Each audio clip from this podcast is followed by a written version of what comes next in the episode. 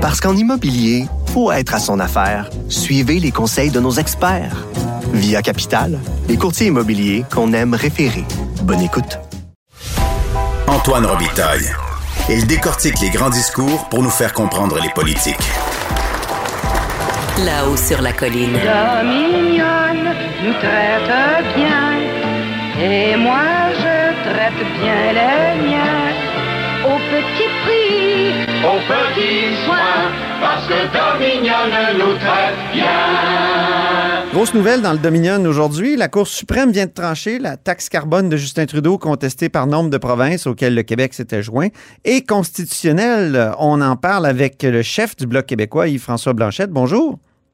Bien le bonjour. Donc, on peut comprendre que c'est une victoire pour l'environnement. C'est une victoire du fédéral euh, aussi. Est-ce que c'en est une pour le Québec et le fédéralisme? Moi, je ne suis pas prêt à dire qu'une victoire du fédéral est forcément une victoire pour l'environnement. Est-ce que le Canada doit améliorer sa prestation en matière de protection de l'environnement en imposant une tarification le carbone? Oui. Le Québec serait-il indépendant qu'on demanderait quand même par la voie internationale au Canada d'améliorer son intervention? Que c'est une victoire à cet égard-là, c'est correct. C'est pas une victoire pour le Québec parce que l'ingérence potentielle du fédéral dans la façon que le Québec choisit de réduire ses émissions de gaz à effet de serre, ça, c'est pas bien. Le Québec est un bon joueur. Le Québec a réduit ses émissions de gaz à effet de serre pendant qu'elle augmentait au Canada. On n'a pas besoin que pour masquer leur performance pétrolière, euh, les autorités canadiennes viennent dire au Québec quoi faire et quoi pas faire. on n'a pas vraiment besoin de ça.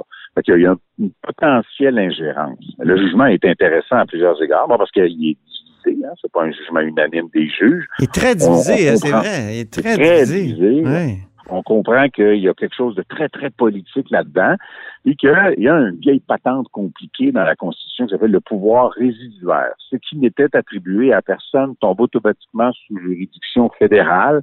Évidemment, les changements climatiques n'existaient pas en 1867.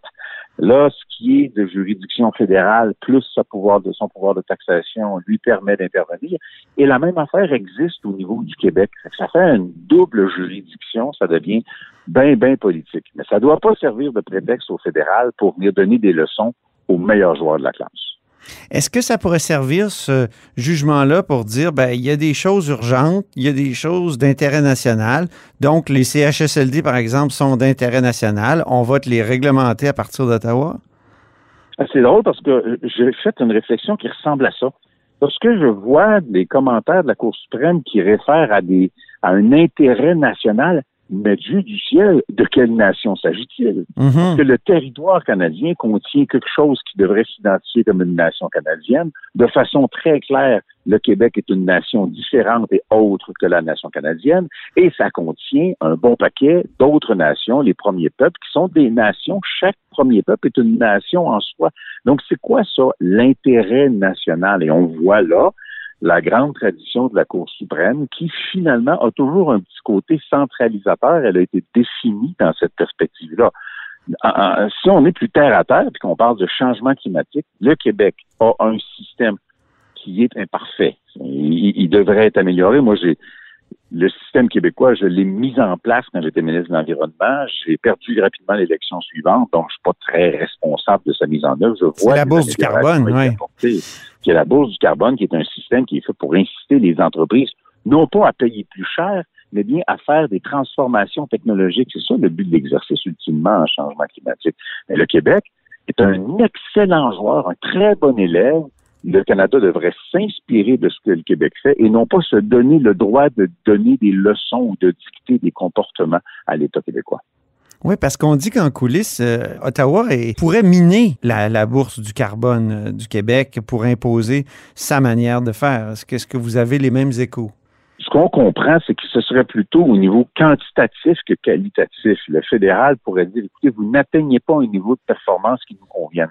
La menace ne peut pas être à très court terme puisque le Québec performe infiniment mieux que le reste du Canada en matière de réduction de gaz à effet de serre. Il faudrait d'abord que les élèves un peu plus bonnes de la classe, qui sont d'énormes émetteurs à l'échelle planétaire, soient ramenés dans le rang avant que le fédéral puisse dire à Québec qu'il trouve que sa performance n'est pas assez solide et pas assez bonne. Québec est, vraiment un excellent joueur en matière de réduction des gaz à effet de serre. Que c'est pas une crainte très réelle.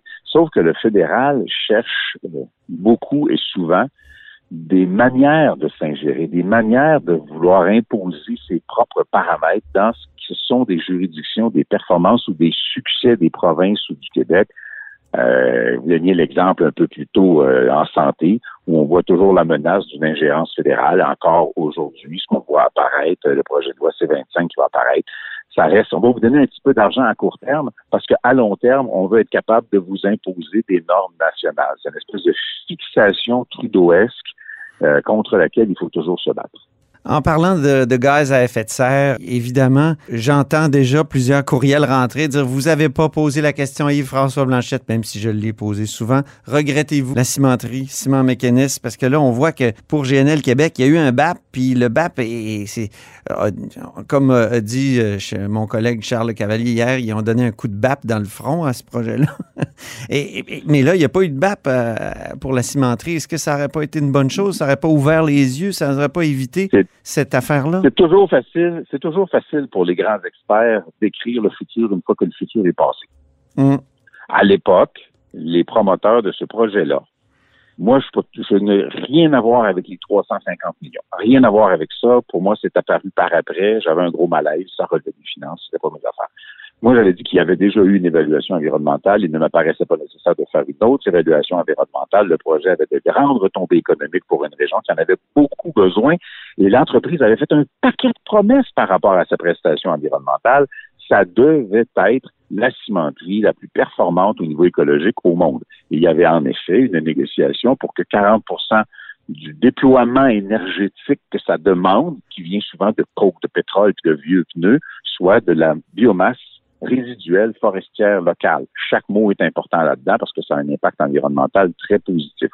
Ça n'a jamais été mis en œuvre. Encore une fois, moi, j'ai été dégommé, j'étais plus là, mais c'était la discussion qu'on avait avec eux autres. Et après ça, ils ont multiplié de revenir sur leurs paroles par rapport au marché du Nord-Est américain, par rapport à la concurrence avec les producteurs locaux, par rapport au coût de mise en place de l'entreprise. Puis après ça, ben, la cession plus récente à une entreprise brésilienne.